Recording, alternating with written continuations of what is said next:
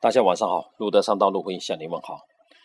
因为工作关系，经常跟海外投资人进行联系。我看他们这很有钱的朋友了，手上居然还有已经过时的 iPhone 3GS。这时候我们满大街都是 iPhone 五、iPhone iPhone 五 S 的，连我们家门口那个保安都是 iPhone iPhone 五 S 的。这回忆起我当时的发，前几年在欧洲国家考察的发现，亚洲人对手机的的应用。这个依赖程度啊，就把等同于的话，像像那个呃 LV 包啦，时尚的时尚用品的等同起来了，是亚洲国家的一个好的手机的，就好像 LV 包一样，充能太差的手机啊，被人看不起。中国这样子，日本、韩国、新加坡也是如此。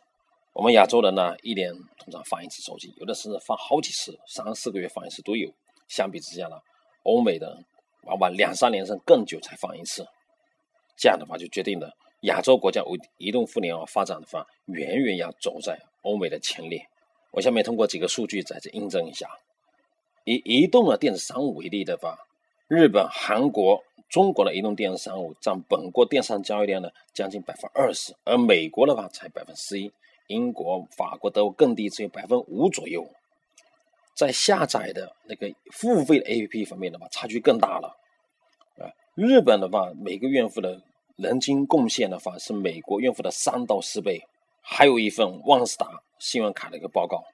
新加坡在全球移动互联网支付方面呢，已经排到全球第一了。这些数据足以证明，亚洲国家对手机移动互联网依赖程度远远大于欧美，大有空间。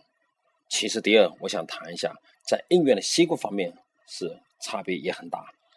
在亚洲的国家的话，我们通常的话用微信啊、Line 啦、Coco 啦、Coco Talk 啦，还有 missi 这样子，这一些产品呢都是点对点或者点对几几个人。而在欧美国家，这个音乐呢大多数一对多，喜欢的嘛用 Facebook 一对多、一对众的。这就好比什么欧美国家的这些人，一旦的话下班了，可能围成了一个一圈到了酒吧去，互相不认识的人的话都互相谈的今天一天干了些什么东西。而亚洲人呢，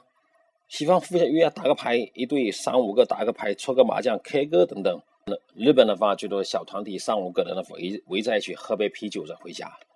这就是一对几个一对多的区别。就这个就大大的话就改变了别人对我们的反应亚洲人所谓不善交往的一个看法，实际上是交往的习惯上面是存在的不同，说一对几，一对一。和一对多的这种区别，